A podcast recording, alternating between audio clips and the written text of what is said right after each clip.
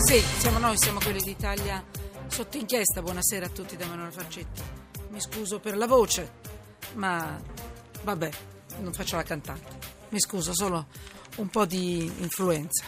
Allora, siamo noi, siamo quelli d'Italia sotto inchiesta, il gruppo c'è e ci mettiamo subito al lavoro. Intanto oggi è una giornata particolare perché alle due e mezzo del mattino di 50 anni fa, 29 anni fa, moriva Luigi Tenco. Noi in genere non prendiamo in considerazione questi avvenimenti, queste ricorrenze come, come informazione all'interno di una trasmissione come la nostra, ma lui, questo, questo musicista, questo, questa pietra angolare della musica, come è stata chiamata e definita, eh, si è ucciso nella sua stanza di un, di un albergo di, di Sanremo con un colpo di pistola alla testa dopo essere stato eliminato dal Festival di Sanremo con la canzone Ciao amore, ciao. La sua morte resta ancora molto avvolta nel mistero, resta ancora un po' sotto inchiesta per molti, molti dubbi, molti dubbi. Quindi ci sono stati moltissimi errori anche nelle indagini, alcuni molto banali commessi nel, appunto nelle indagini, probabilmente indotti dalla risonanza dell'evento che stava turbando il più importante e popolare appuntamento televisivo e sociale italiano. Allora, suicidio, Mm, lui ha lasciato un biglietto dove ha scritto io ho voluto bene al pubblico italiano, ha scritto, e gli ho dedicato inutilmente cinque anni della mia vita. Faccio questo non perché sono stanco della vita, tutt'altro, ma come atto di protesta contro un pubblico che manda io, tu e le rose in finale e una commissione che seleziona la rivoluzione. Spero che serva a chiarire l'idea a qualcuno. Ciao, Luigi. Allora, noi abbiamo deciso di ricordarlo così perché chi era questo, questo, questo Luigi Tenco? Eh, lui nelle sue composizioni rinunciava a fronzoli inutili, eh, cantava, cercava di cantare la sua verità e aveva una voglia pazzesca, quella di farsi conoscere nelle sue canzoni, per le sue canzoni. Allora, metteva un po' sotto inchiesta se stesso e il mondo. Vi facciamo ascoltare un estratto da un'intervista che ha rilasciato nel 62, cinque anni prima della sua morte, a un giovane giornalista, Sandro Ciotti. Io non faccio quasi mai serate perché non faccio serate per principio, cioè non, non mi piace farmi pagare per, fare, per cantare, per cui... Eh, ci direi mica che lei canta gratis. Quando canto canto gratis, però canto pochissime volte, perché tra l'altro sono anche imbarazzato, non ci vogliono gli ambienti adatti per farlo. Ho capito. E ad ogni modo lei si ritiene un personaggio adatto per un festival, per un recital, per un night, per le sole incisioni discografiche, per cosa? Beh, io mi ritengo forse adatto per un recital, cioè ad un certo punto potermi mettere su un palcoscenico, spiegare che cosa voglio dire con le mie canzoni, poi cantarle, poi per poter fare in modo di chiarire anche quei punti che forse nella canzone non sono chiari, perché non ho fatto sempre delle cose perfette. Ecco. E la sua più grande ambizione a questo punto ancora iniziale della sua carriera qual è? La mia più grande ambizione è quella di fare in modo che la gente possa capire chi sono io attraverso le mie canzoni, cosa che non è ancora successa. Allora, 17.36, non avete trovato il brano musicale? Niente? Eh. Allora, Carmine Gazzanni, benvenuto giornalista. Buonasera, buonasera a te Emanuele e buonasera agli ascoltatori. Giornalista della notizia giornale.it, il quotidiano online. Cambiamo completamente pagina, rientriamo nell'attualità, nella nostra attualità, quella di Italia sotto inchiesta. Vi dico che per il momento non c'è Periscope, siccome per oggi, solo il venerdì, noi andiamo in onda anche alle 5.33 minuti, diciamo così.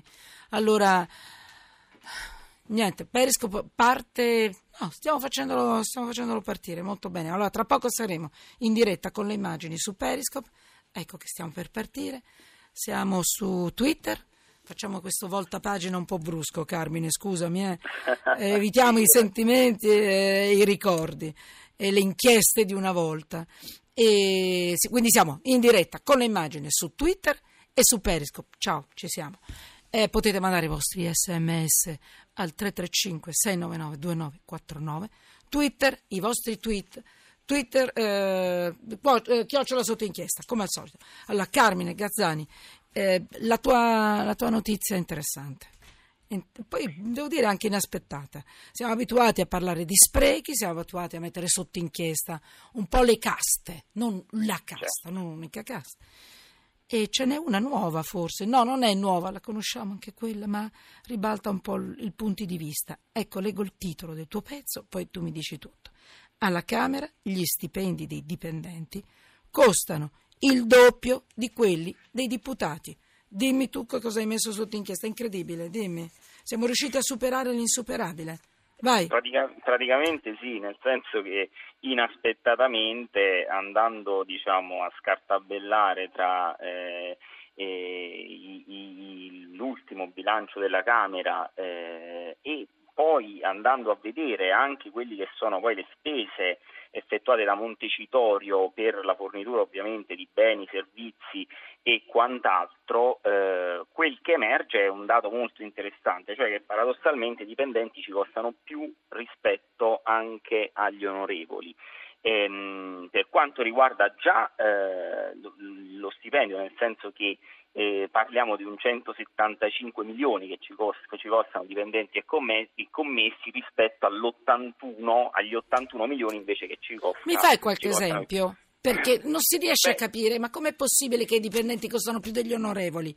In che Beh, senso? Dove? Come? Quando? Guarda, il discorso più interessante è eh, riferimento a tutto ciò che poi eh, rientra nella fornitura no? di tutti quei beni di cui godono essenzialmente le strutture eh, di Montecitorio che vanno al di là appunto degli onorevoli. Allora eh, vediamo ad esempio che, ripeto, al di là de- degli stipendi eh, nel 2016 abbiamo speso 10.000 sì. euro ad esempio per fornire Montecitorio di bandiere nuove di zecca oppure un 200.000 euro per il servizio eh, di, di, guardaroba. È interessante anche andare a vedere eh, per dire ehm, il vestiario, eh, oltre appunto il guardaroba, e sono, parliamo per il vestiario eh, di commessi e dipendenti, abbiamo speso nel 2016 170.000 euro, oltre poi a 20.000 euro per pagare la lavanderia, insomma quello che emerge è un dato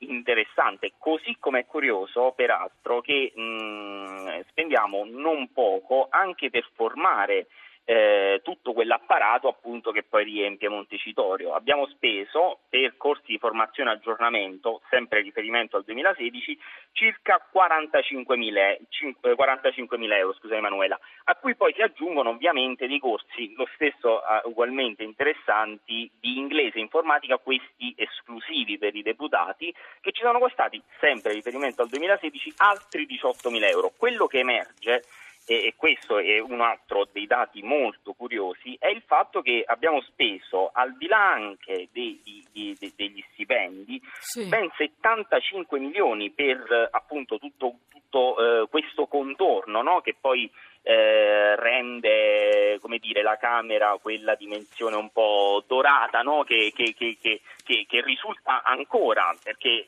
pensare ad esempio che spendiamo 60.000 euro in servizi fotografici insomma, è, è indubbiamente un dato curioso, quantomeno.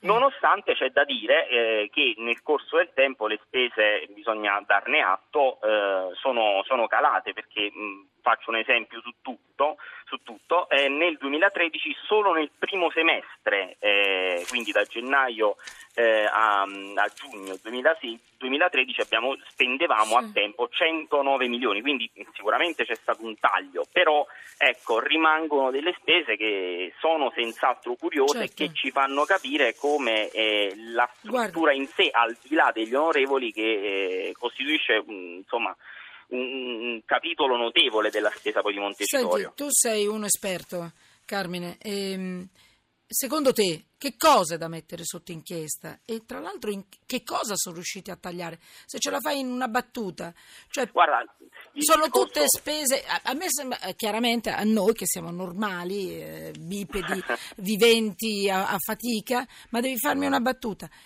Che cosa va messo sotto inchiesta? Sai perché te lo chiedo? Perché voglio sì. vincere facile, voglio giocare sporco. Mm. Eh, e recupero il titolo di, un, di, una pagina del quotidiano Il Tempo di oggi, del paese che non va. Non voglio parlare del paese che non va, ma voglio parlare di un paese come è fatto. C'è un, raspo- un certo. rapporto del 2017 dell'Eurispes. Un italiano su quattro si sente povero.